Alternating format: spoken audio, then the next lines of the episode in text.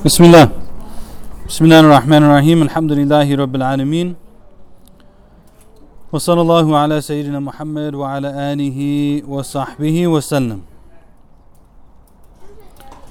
اللهم صل على سيدنا محمد طب القلوب ودوائها وعافية الأبدان وشفائها ونور الأبصار وضيائها وعلى آله وصحبه وسلم. اللهم صل على سيدنا محمد الفاتح لما أغلق الخاتم لما سبق ناصر الحق بالحق ونهدي إلى صراطك المستقيم وعلى آله حق قدره ومقداره العظيم So last time we finished chapter 7 of the Burda of Imam al-Busiri and chapter 7 covered Al-Isra' wal-Mi'raj the night journey and ascension of the Prophet sallallahu alaihi wasallam and this chapter is on the Prophet's jihad sallallahu alaihi wasallam so, last chapter is kind of like very, how do I say? It's like less tangible in a sense, right? Because the, the night journey and ascension is kind of so miraculous. You don't, it's, it's a little bit harder to grasp, right? Like, he got on the, like, like the brother said last week. So he got on the Pegasus and he went to, from Mecca to Jerusalem and then from Jerusalem to the heavens and like this is really hard to fathom, you know. That's true. Now you go to the Prophet's jihad. Prophet's jihad is like almost the other side of it, right? Now this is very tangible now. You know exactly what happened in these battles and so on. Um, there's a footnote here. Uh, it says the true object of war fought for God is peace. We can only truly establish justice with force because injustice is only perpetuated with force. The world has always been that way, and there is no reason to think it will change anytime soon. What Islam demands is that Muslims fight for a just cause only. Interesting comment. Um, so I think there's some things to be said. First is that when we lose the spirit of jihad, we lose a lot. We lose the spirit of jihad, we lose a lot. Why? Because it's actually not like so easy, right? Like to do your prayers on time, to pay charity, to stand up for what is right, to help people who are oppressed, to be different in the face of what other people do, so on. Like all these things are not really so easy, and there's an element of which that requires some jihad. And uh, largely what happened in the aftermath, I guess now this year, the last 20 years, subhanAllah, is that the concept of jihad has been stripped from the Muslim lexicon in America at least. Like, as far as what I've been told before 9 11, jihad was something that was frequently talked about in, in various manifestations.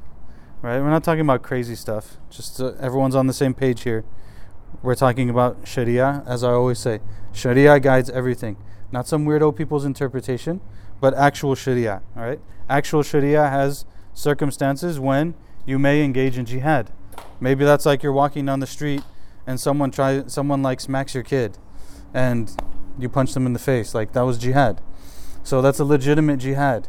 Um, there's other types of jihad, like someone's you're in your home, someone breaks into your house, you defend your house, uh, whatever. Those those are jihad, and of course, fighting against uh, people that deserve to be fought against is also jihad, and that can have. You don't get to really make that outside of stuff that is individually inflicted upon you. You can't make that decision yourself. Like if it's a if it's a bigger thing, needs to be made by a, a governing body. But like if someone comes into your house, you don't have to wait for like the fatwa council to give you the fatwa. you don't have to call and be like, "Excuse me, salam alaikum, it's two in the morning, no one's answering the fatwa line." You don't have to do that, right? But if it's like, I don't know, like, you know, whatever it might be, you can think of cases, I'm sure. Um, you're in like Muslim country X and you live there, and this foreign country tries to invade your country, and your country calls for people to fight back, like that's a legitimate jihad. It's not. So there's various levels of jihad. There's jihad against oneself. This is, of course, the most immediate jihad in nafs. Uh, that has to do with like Maybe you don't feel like lecturing.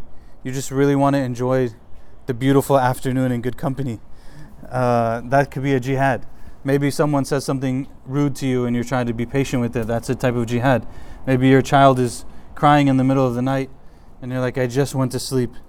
Like, I put the child to sleep, I detoxed for two hours, and I went to sleep, and now they woke up as soon as I went to sleep, right? I was like, it's a jihad. You have to be like, okay, what's going on, whatever, so and so. So there's all types of jihad like that. There's things inside of us that we have to fight against Uh, when we lose that, we lose a heck of a lot, more than a lot. We lose a lot, a lot. Like this is actually the essence of the whole thing. وأما من خاف مقام ربه ونهى النفس عن الهوى فإن الجنة هي المأوى. As for the one who is afraid of standing in front of their Lord, and they prevent their base self from its desires. Okay, like I might have some base desires that are not acceptable. I have to fight them. Right? This is one jihad. Another jihad is uh, jihad is shaitan. Jihad is shaitan. So sometimes it's not maybe a person's base desires, maybe it's just some sort of shaitani stuff that's going on. You know, uh, you have to fight that too. In the words of one of our one of our teachers, when someone told him, you know, I hope you're able to get some rest and so on and so forth, and he said, "May we give them no rest." we were like, "What?" And he was like, fighting shayateen and stuff.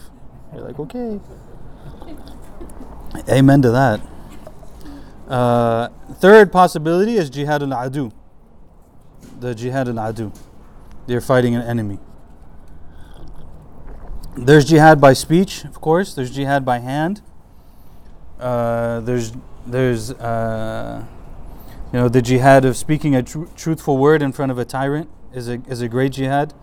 There's jihad by the Quran, jahid bihi, jihad in Kabira, is it? The verse in the, it's a Meccan verse and it says to make jihad with it, and it's about the Quran. So there's many different possibilities. Any case, the spirit of jihad is important. The Prophet ﷺ was a mujahid. The companions of the Prophet ﷺ used to teach their children the stories of jihad like you would teach them Quran. They said our, they would teach us the maghazi like they would teach us a surah from the Quran. They would teach us about the like what happened in Badr, what happened in Uhud, what happened in Khandaq, what happened in Hunayn, what happened in all of these different battles. You know what's interesting about it? People sometimes, again, you know, we talked about last week kind of when we have this inferiority complex and then it, it clouds the way that we understand things. Sometimes people are like, oh, why is it all jihad? Why are we always talking about jihad? The seerah, it's like all filled with jihad and stuff. Just kibir dimagik shwaya. You go to you go to you go to Barnes and Noble, and you want to read a book on strategy. What book do you buy? Huh? Art of War. Art of War. Nobody has a problem. They're not like oh these Japanese people. They're always talking about jihad and stuff. Eh, you want to read a bigger book? What do you read? Robert Greene's book on war, right? People read, uh, what's his name? Von Clausewitz on war. Why? It's not about necessarily like who died and who didn't die and stuff. It's you also learn strategy. And the knowledge of strategy applies to everything in life. The knowledge of strategy applies to everything. So it's not just like, oh, this happened in Badr and this this one and that one. It's, there's a lot of lessons, but it's it's it's broader than just the battle. Okay. So the Prophet sallallahu alaihi wasallam was a man of jihad. Initially, his jihad was to not make jihad. Right in Mecca, the jihad was to not make jihad. Actually, they they came to him and he was like, Ya Rasulullah sallallahu alaihi wasallam. Uh, they come to us and they kill us and they torture us and so on and so forth. And he told them, You have to be patient. The victory of Allah will come. That was the jihad in that moment.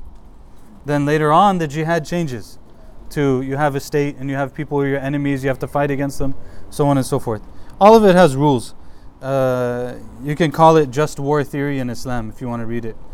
Um, Dr. Jackson has a good article, you can find it. Uh, Dr. Sherman Jackson, you'll find it online called Jihad in the Modern World. Jihad in the Modern World. Very good article.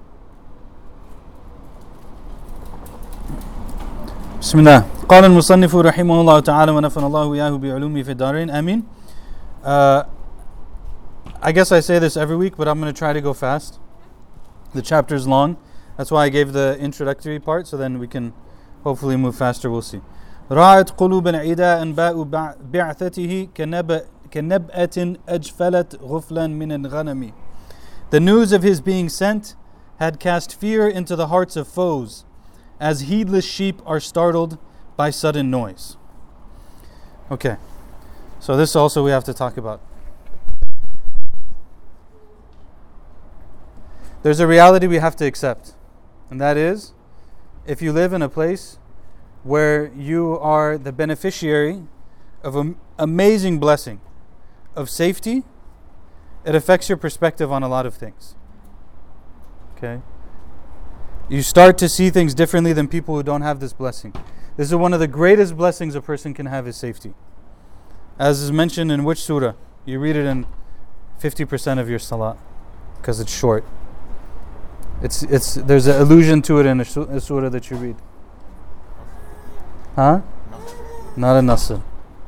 That's it. There's there's a there is an allusion in a nasr too, but that's not the one I'm referring to. Hmm?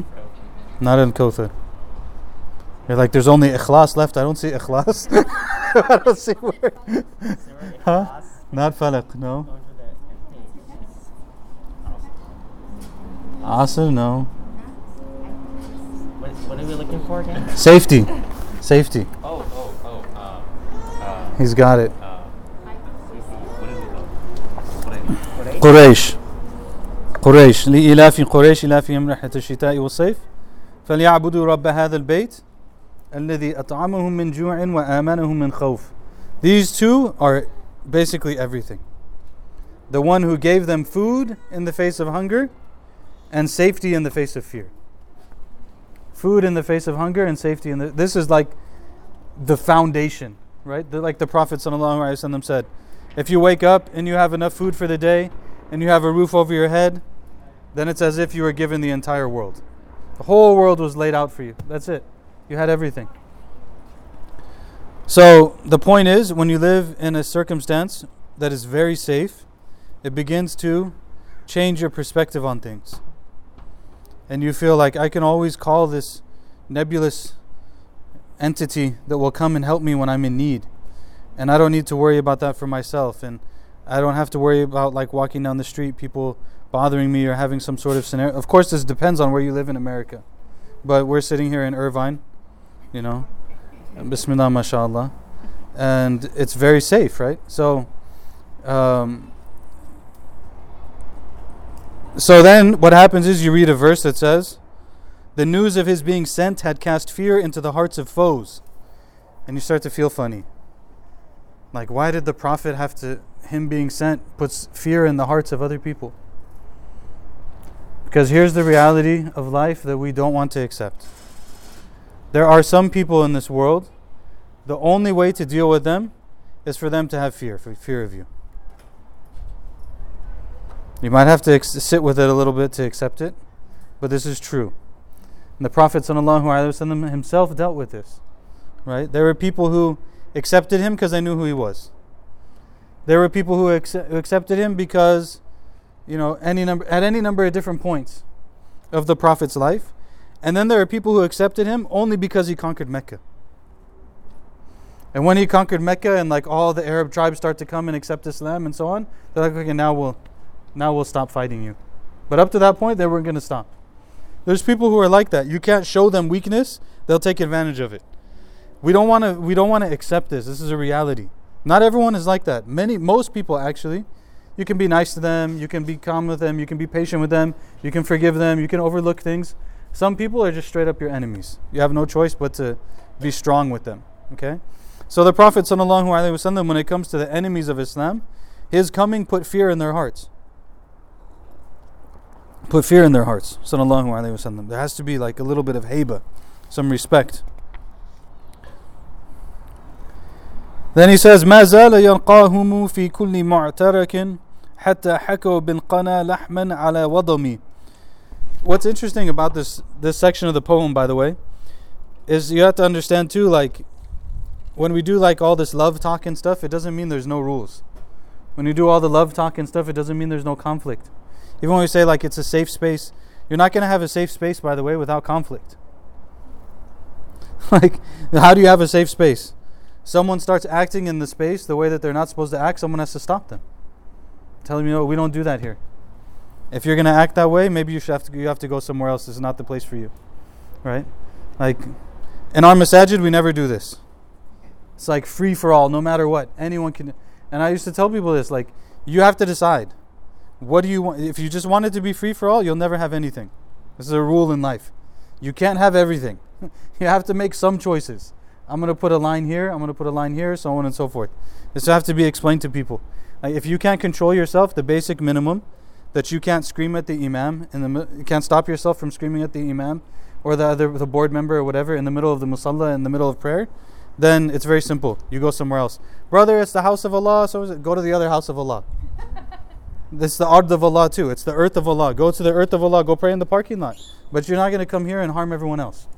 Is it like there has sometimes there have to be stances. Okay.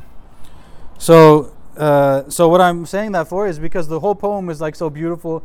The Prophet them is this. The Prophet them is that. He's these beautiful characteristics, his qualities. And we get to the chapter on jihad, you're going to see. chapter on jihad is not. They're not playing around. It's like really serious. And don't forget that Al Busiri is also living at a time where uh, like very serious jihad is still going on.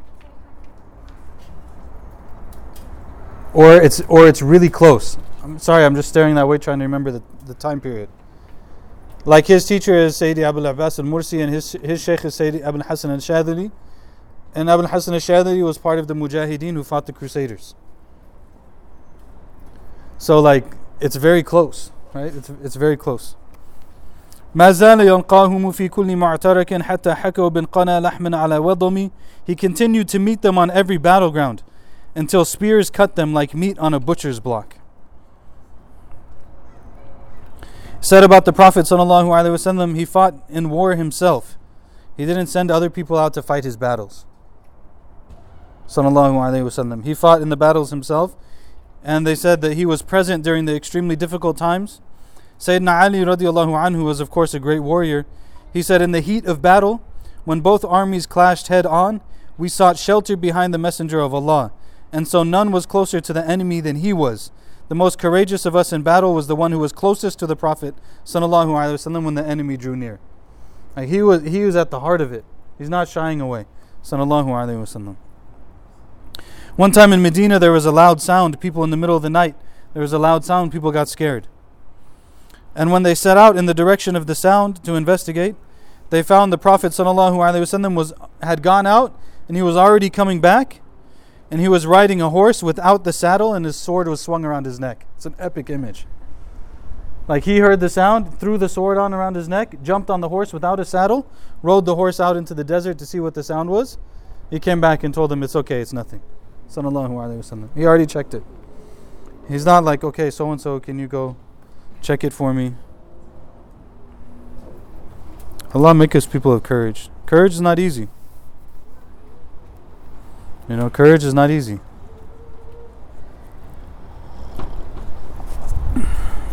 Some people think in order to be cur- courageous, you have to not be afraid. From my limited experience, which is not very much, uh, you just have to not submit to your fear. Like the fear is there, you have to make a choice. Am I going to live by this fear or am I going to live based on principle and do what I need to do? And there might be consequences to that, but you have to face it. It's a lot of things that take courage. Again, this is the spirit of jihad, right? Spirit of jihad necessitates from us this idea of courage. Courage is extremely important, right? Say like sometimes I have to do things that are I don't like to talk about it much, to be honest, because it's not the kind of thing you can talk about really. I just and you don't know what you're going to do until you're in a situation. So we just ask Allah to give us courage. We ask Allah to give us strength. We ask Allah to give us honor, and to not humiliate us in this life and the next. Ameen. ودوا الفرار فكادوا يغبطون به أشلاء شالت مع الإقبان والرخم. They longed to flee almost jealous of the dead flesh carried off by hawks and vultures. And when the Prophet ﷺ came and met the enemies in battle, the enemies in battle, they were jealous of the hawks and the vultures who could just leave. They're stuck in the battle. They had to stay in the battle. They're like, oh, I wish I was like this bird. Strong imagery still. تمضي الليالي ولا يدرون عدتها ما لم تكن من ليال الأشهر الحرم the nights passed with them unaware of their number, apart from the nights of the sacred months. They're saying like the difficulty of, of, of like the prophets when the time for jihad came, it was one battle after the next, after the next, after the next. So the enemies of Islam, it's one battle after the next, after the next. And they're like, they lost count. So many battles, they lost count. The nights all started to look the same. You know, when like something's not going well, you're having a bad time, so on and so forth. Like, so you like all the days start to go together. It's probably people have had this experience with COVID. Someone recently they were like, "Yeah, so and so that happened like a couple months ago," and then they're like, "Wait, that was maybe it was like eight months ago." And they're like, "Wait a second, I think that was a year and a half ago." like, like it keeps going further, and you're like, I saw someone yesterday, I think it was, and and they had two kids, and I was like, "How old are your kids?" you know, like all the kids are in COVID. Like I knew these people, and then the, I, COVID happened and then I saw them again. They have two kids. I'm like, Subhanallah, this is crazy. Like, this is a long period of time now. But all the layali, they become one. They become all put together. It's like as if the same. He said, except for Ashhur al Hurum, except for the months, the sacred months, because in the beginning, the Prophet them wouldn't fight in the sacred months. So it's like the enemies, they start to lose track. Because you're just, you're not going to get a break from us. You want to be against us, you're not going to get a break. We're not going to fall down that easy except for the Ashhur al Hurum in these months, like there's no fighting. The sacred months, there's no fighting in, in the beginning. Then they can start to they get their break.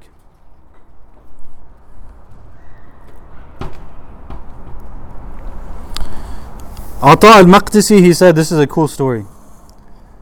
Uh, it's related that Ata al-Maqdisi said, I had a sheikh who would take a single almond and place it in a nose bag used to feed an animal if his entire day had been spent in righteousness. Okay, so what is it? This person, if he spent his whole day in righteousness, you take an almond and put it in the bag. Okay? When asked his age, he would take out the bag, count the number of almonds in it, and then he would say, This is how old I am. So, because he, he considered his actual age to be the number of days that he did righteous deeds, because those are the only ones that actually counted. Subhanallah. Who are these people? Subhanallah.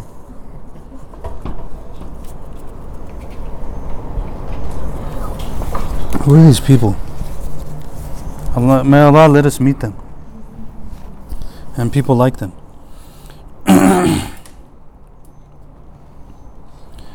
Concerning the words of the Most High and remind them of the days of Allah.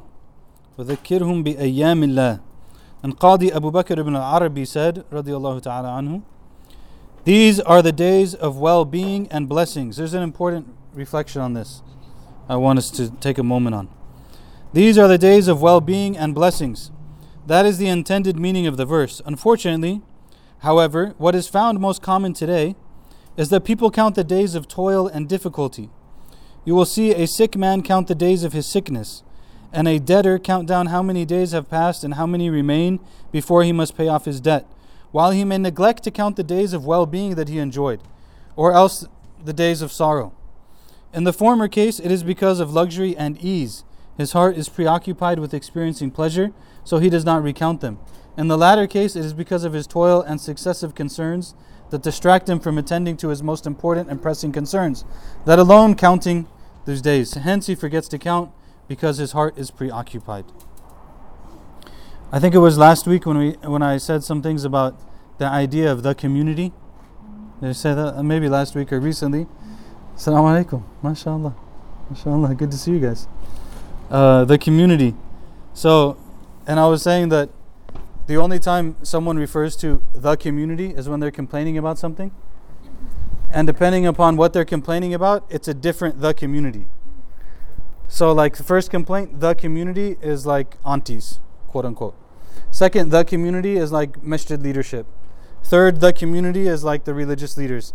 But whatever it is, the community is always like the bad things. And uh, of course, we should be.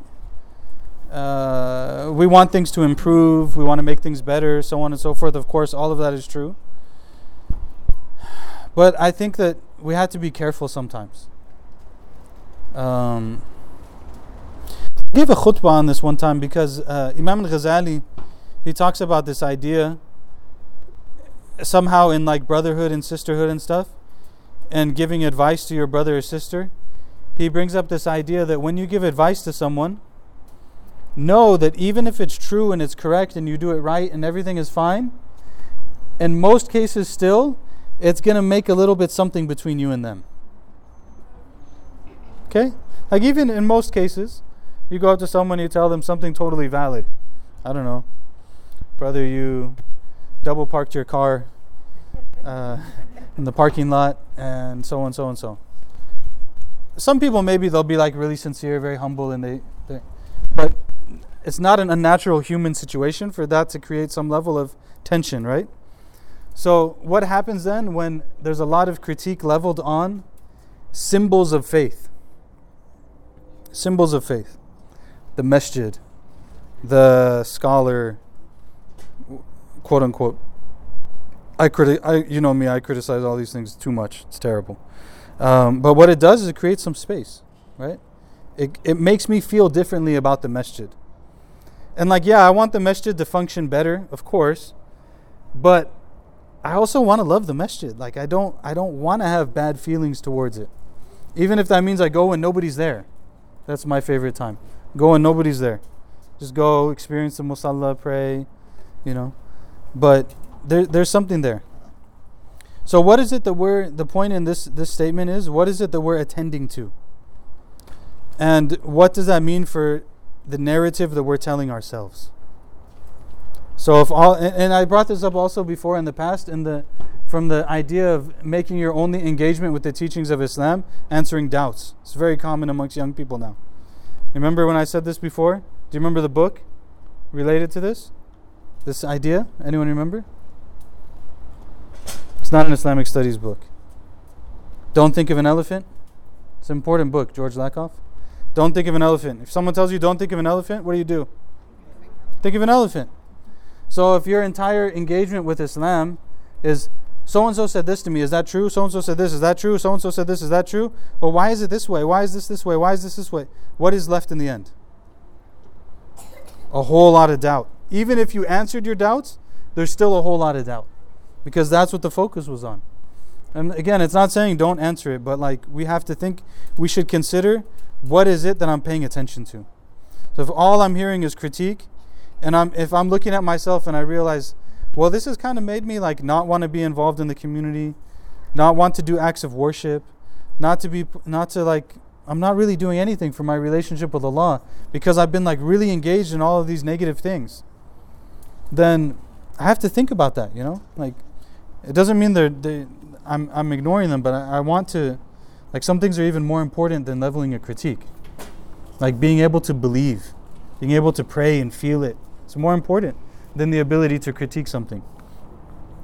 كأنما الدين ضيف حل ساحتهم بكل قرن إلى لحم العدا قرمي قارمي As if the religion were a guest that had arrived at their courtyard with every honored chieftain eager for the flesh of their foes. So again, this is continuing the idea of the battle and like description around battles and so on. يجر بحر خميس فوق سابحة يرمي بموج من الأبطال ملتطم bringing forth a sea of soldiers on swift steeds, tossing wave upon wave of onrushing heroes. So saying like the army when the army comes, the army's like one after another on top of the on, on the horses going wave after wave after wave wave after wave after wave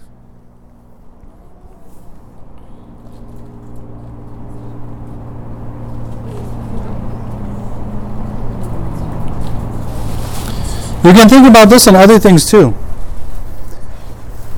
there's people for example again despite all the negativity there's people who have had occurrence after occurrence after occurrence of positive in- interactions with Muslims.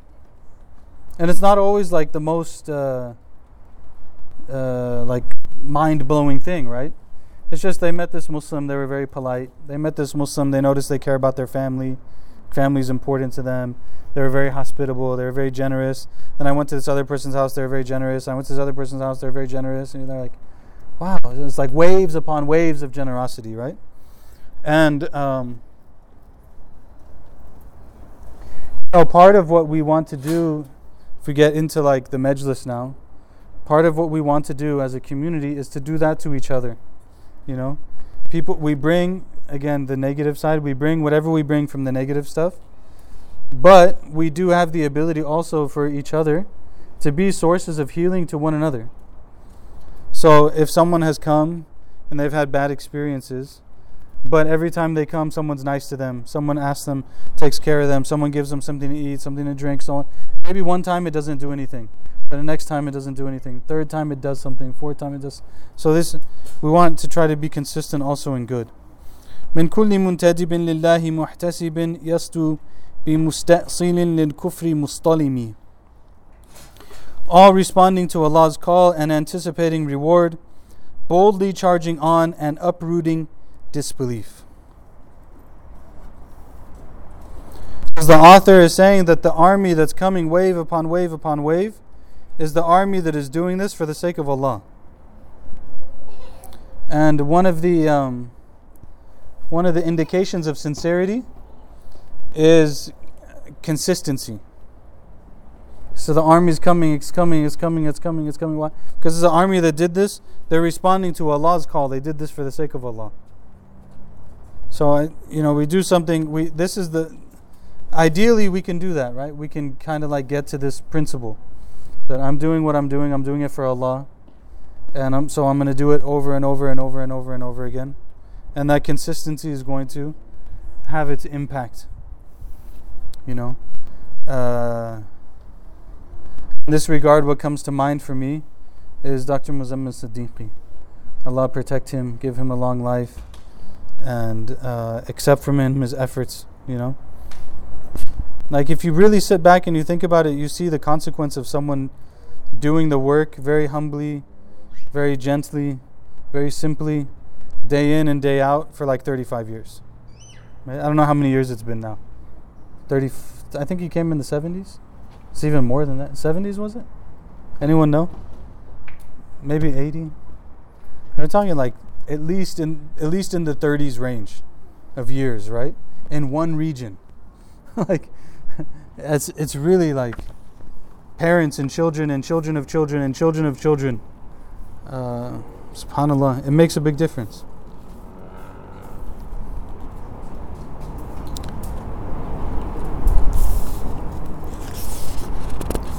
حتى غدت ملة الإسلام وهي بهم من بعد غربتها موصولة الرحم until the religion of Islam was through them reunited in kinship after being in exile. So it's kind of saying that Islam, before the effort of the companions of the Prophet وسلم, and the Prophet وسلم, it was like because it didn't have a place in this world anymore, it was like it was orphaned. And when they struggled and they struggled and they struggled and they struggled, then it became like the orphan now was returned back to its family. Person was lost, it was separated from his family, it came back. This is from the effort that they put forth. مكفولة أبدا منهم بخير أب وخير بعل فلم تيتم ولم تئمي Forever protected from foes by the best of fathers and husbands, so that she was no longer an orphan or a widow. This is Islam, right? So it's, it's saying that Islam was protected by these best of fathers and husbands so that it was no longer an orphan or a widow. Our modern mind, what do we do? Well, why are they saying bad things about orphans and widows? Why are they saying that women need men to protect them? So on and so These are like all the things that our minds, subhanAllah, it's not saying any of that. There's nothing wrong with an orphan. There's nothing wrong with a widow. There is a reality that an orphan and a widow are subject to greater difficulties many times in this world than other people are. That is a reality. If you don't believe it, go deal with the refugee community. You don't have to go far. You don't have to go to like some foreign place. You can be here in Orange County. You go to San Diego for sure, you're going to see a lot of people from different places, from Iraq, from Syria, from uh, from Somalia, from Afghanistan, different generations, right? Gener- each each generation had different sets, right? And see what people go through when they don't have like the support structure, the family, so on and so forth. Does that mean that all fathers are good supporters? No. But that means that we do believe that a father and a husband has a responsibility and a right, uh, not a right, I'm sorry, a responsibility and an obligation to take care of his family, to protect them, to be concerned about their safety, to provide for them financially, so on and so forth. These are responsibilities of, of, of, uh, of a father or a husband. You know? Yes, it's hard, two income world, all these is not the point. Try not to, this is related, like, try not to be so critical based on exceptions such that you miss the point. Okay, try, because we do that. We do that usually because we have bad experiences with people who don't, who ignore the exceptions, right? So they, like, they'll take an idea like covering up someone's sins and apply it to every single case with no exceptions. So then when you hear about covering up someone's sins, your mind immediately goes to, yeah, but what about such and such? So this is it's all we're all trying to like navigate through the consequences of things. Of course there's exceptions. Hard cases make bad law. As soon as your mind starts running away, just say hard cases make bad law. Hard cases make bad law. There's the average normal situation and then there's a hard case. It's an exceptional case, exceptional case usually has its own rule. Has its own situation, own rule, own whatever. But all things even, no special situations, whatever take the police away. This is also sometimes people, again, you know, you live in a place, you don't realize it. Take the police out of the equation. Who's going to protect your family? Most likely, the males in your family are going to protect your family. Maybe you have some females, mashallah, really good, and they should be like that. That's great, you know. You have your Akils, you have your mother Jaime, you have your people who are going to fight too. That's great. Should be that way. But, uh, some people have more responsibility than others. هم الجبال فسل عنهم مصادمهم ماذا رأى منهم في كل مصطدم They were mountains. Ask those who came to blows with them what they saw from them on every field of battle. This is a beautiful. I don't know. In, in English, it, I don't. It doesn't do the same. But when you, if, at least for me, when you hear like humul jibalu fasal anhum musadimahum. You're like, yeah, this has like, there's some flavor to this. It, it, like humul jibal is like, you can feel it. There are mountains. I don't know. You just feel like. But it's true in English too, right? One of our teachers, he always used to say, um, Allah protect him and preserve him. He would say that awliya are like mountains, and mountains don't need anchors. The awliya are like mountains, and mountains don't need anchors.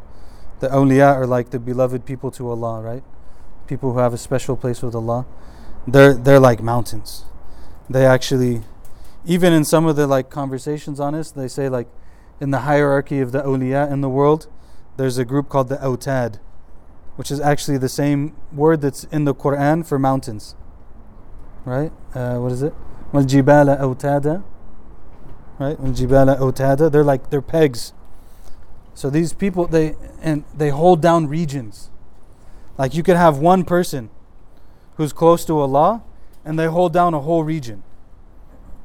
Like it, there's all this shakiness, and but they keep it steady.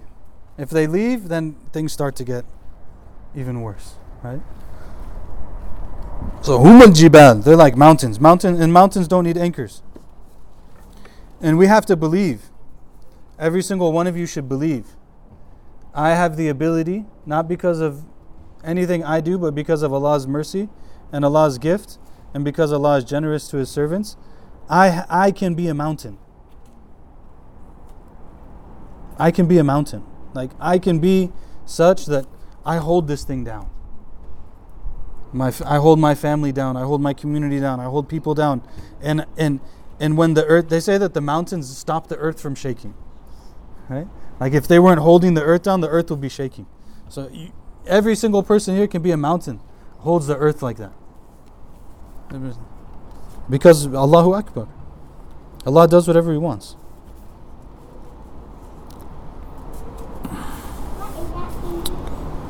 Hmm. There's an important side note here. I don't want to. I'm not going to spend too much time on it. Just the importance of history. it says, "Ask them. Ask." They, oh my God! There, the mountains. Ask them what happened. Uh, and it says, "But these people have passed away." Like the people that fought the mountains, they're not here anymore. So how do you ask them? Um, how do you ask the mountains? So because even though they're gone, their stories are well known. So history is important. Oh, okay, that's what that was. I was like, I hope there's no forest fi- like a brush fire, you know? California, you're like worried all the time. Oh no, there's a fire started somewhere. You start looking in the horizon and stuff. In Egypt, you just be like, someone's burning trash. Smells like home. Uh, yeah, that's pretty cool. So, next verse also very epic. I don't know if it translates well. وسل حنين وسل بدر وسل أحدا فصول حتف لهم أدهى من الوخم So ask Hunain, ask Badr, ask Uhud. Seasons of death more disastrous for them than the plague. They say, ask these places. Ask these places where the battles happen. What happened in the battles? Ask them. And, uh, you know, I think one thing to consider, one thing to think about, is that all of these things around us, they bear witness, right?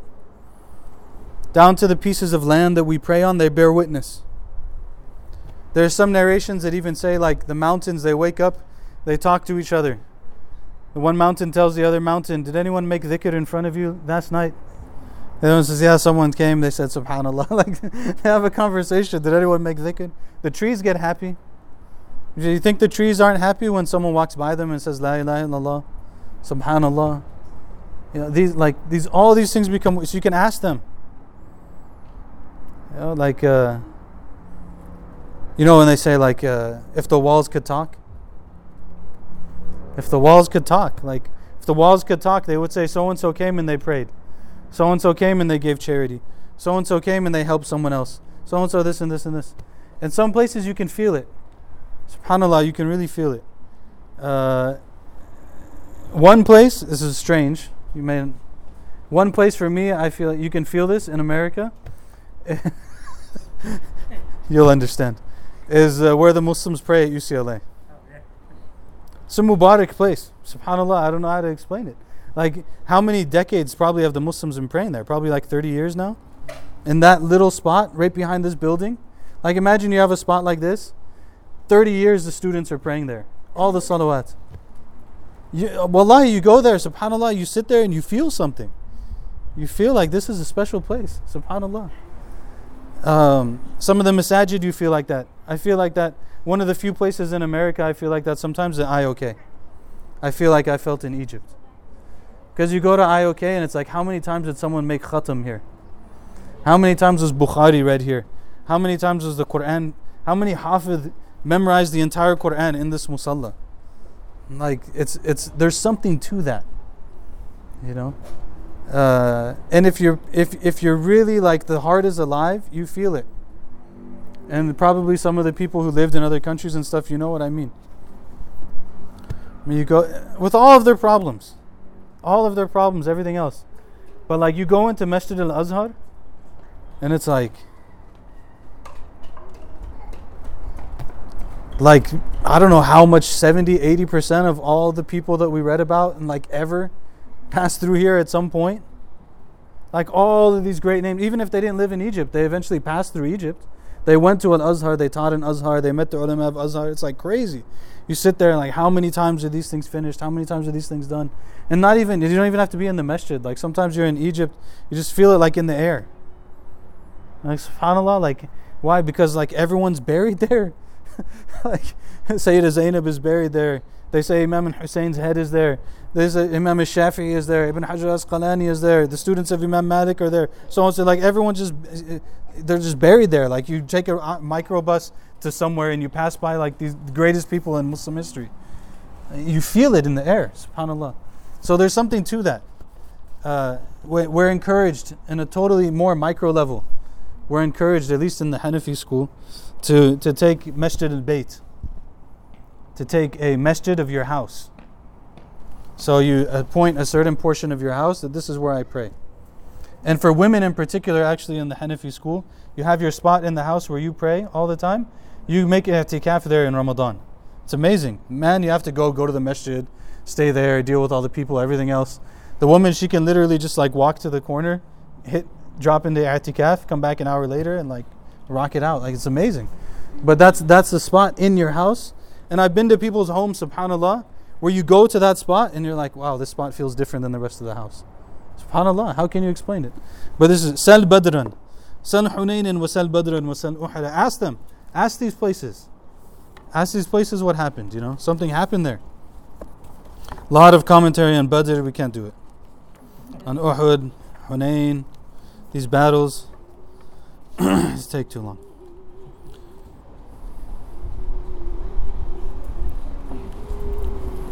Most important thing in the Battle of Uhud is that the Prophet told them to do something, they thought they knew better. And people died people died. If you're going to work in something, there's always going to be someone who's in charge. There's always going to be someone who makes the call on different things. Usually, they're going to know a lot of things you don't know. If you need a closer to home example, anyone who has children, you know, right? You tell your kid, like, go do such and such. And they're like, why? And you're like, man, I'm going to explain to you why every single time. Why? Because I'm your father. Like, do you accept I'm your father? Yes, I accept that. Then you do what I tell you to do. I'm not going to explain every single thing. Like, why should I do it this way? I'll give you like my life's experience for every single thing. Like every 15 minutes, I have to explain to you everything in my life. No, just do what you need to do, and like everything's gonna be okay. No, I don't think we should do it that way. Then like something gets broken, like there's a spill. No, just do what you're supposed to do. It's a ni'mah. Like sometimes if you have good leadership, it's very rare. But if you have like, yeah, I want good leadership, they could just tell me, go do this. Alhamdulillah. I don't have to worry about it anymore. Like I just know what to do. Alhamdulillah, you know, don't no problem. Just have to make decisions and like leading is very hard. And it's like what I've said before. There's a lot of things in life. If you if you haven't done them, you don't know. Okay, so just always keep that in mind. When you're critiquing leadership, fine, critique, hold people accountable, everything else. But just keep in mind, if you haven't done it, you don't understand. you don't know. You, everything that comes along with it, all of the, and this is like uh, one of the big challenges with. Uh, never mind, don't open that one. المصدر البيض حمرا بعدما وردت من العدا كل مسود من اللمم. White swords return dripping red after taking drink from beneath the black heads of all their enemies. I told you, it's like the swords took drink from beneath the heads of the enemies.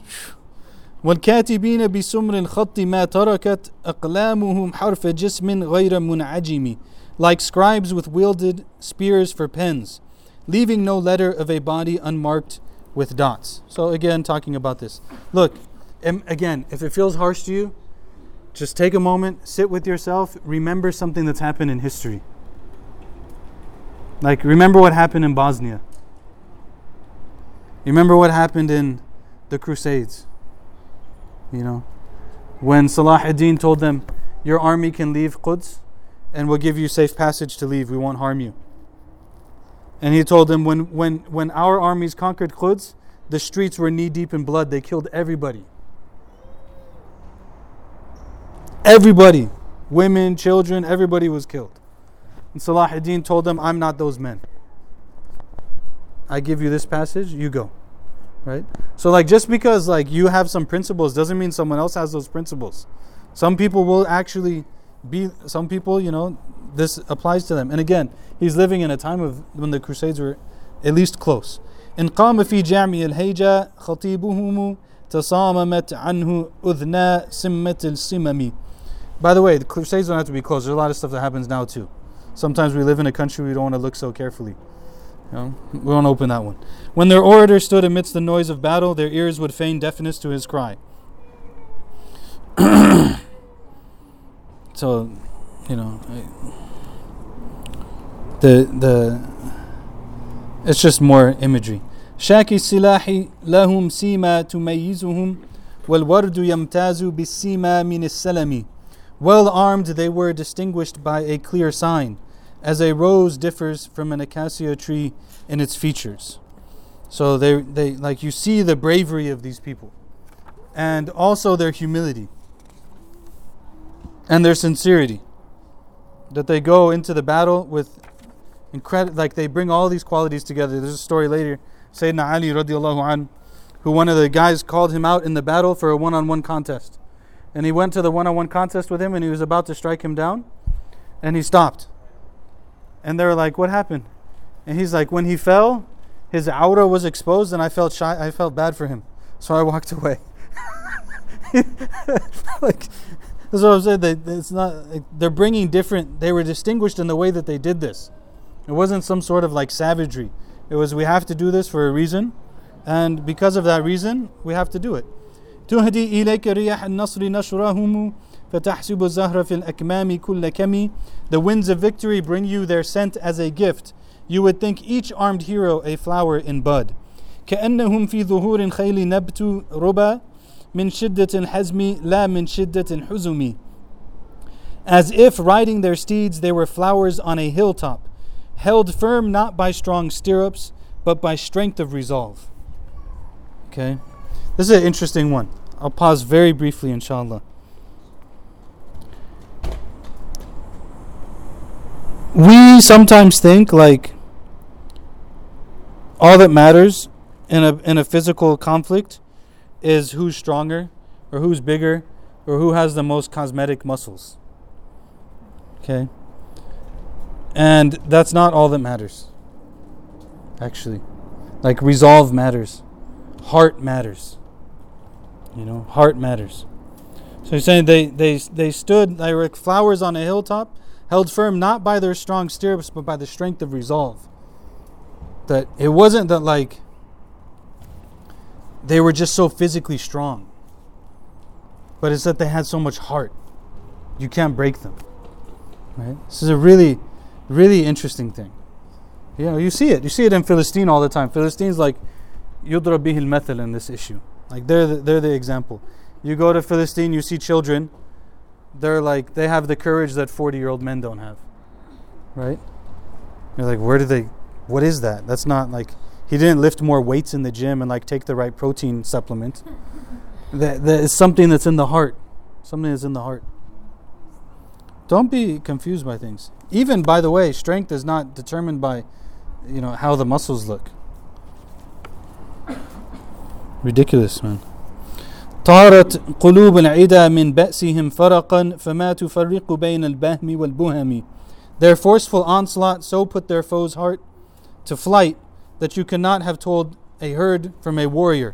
They're just like fleeing, like sheep would flee. Their warriors became like sheep, just fleeing all, fleeing all over the place.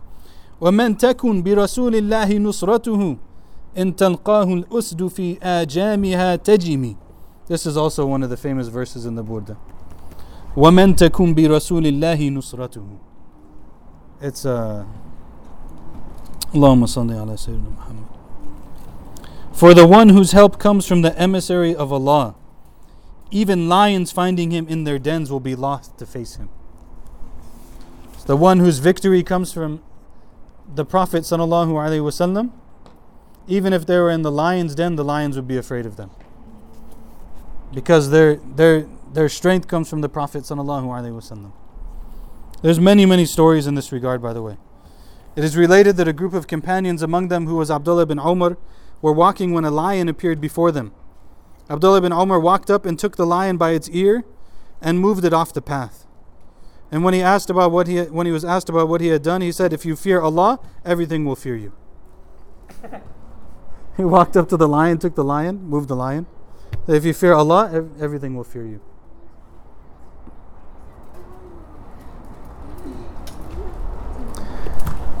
I've seen here and there cases where someone maybe they're from Ahlul Bayt of the Prophet wasallam, and you find in them this quwwah that you're like, where did that come from? Subhanallah, you find like a strength in them. Uh, someone in our community, someone well known, may Allah protect him, like our greater Southern California community. Uh, we were in, alhamdulillah, we were blessed to be in Medina together when the Majlis did the last Umrah trip. He was there at the same time. And uh, he's from the family of the Prophet, wasallam, very well known. And he had said, like, you know, uh, anyways, we were there, and he said, like, let's let's go try to get to the Roda or somewhere to say salam to the Prophet wasallam. And when we got up, he's like normal, you know, person. We got up and he took my hand and he started to walk, and I was like, whoa.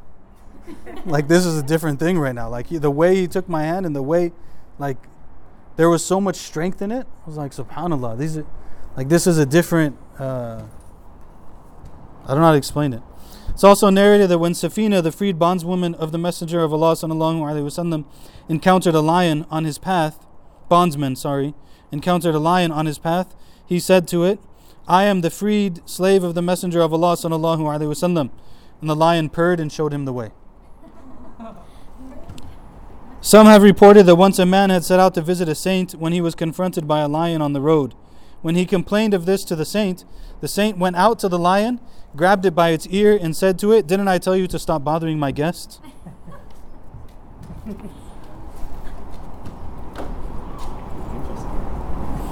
A story is also told of a saint who would summon a lion and ride on its back as crowds looked on.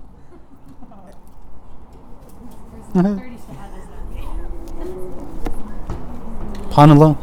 ولن ترى من ولي غير منتصر به ولا من عدو غير منقسم You will not see one saint who is not victorious through him, sallallahu alaihi wasallam, or a single foe of his who has not dealt mortal blows. أحل أمته في حرز حرز ملته كالليث حل مع الأشبال في أجمي He gave his nation sanctuary in the stronghold of his faith, as a lion settles in with its cubs in a thicket. كم جدلت كلمات الله من جدل فيه وكم خصم القرآن من خصم How often have Allah's words felled his opponents, and how often has the Quran defeated its enemies? كفاك كفاك كفاك بالعلم في الأم معجزة في الجاهلية والتأديب في اليتم the erudition of an unlettered one is miracle enough in an age of ignorance as is an orphan's education. To say like the Prophet wasallam the the language that he spoke, the way that he spoke, the way that he was, in spite of everything that he went through in his life and so on, is enough of a miracle to show who he was sallallahu alaihi wa alihi wa wa sallam.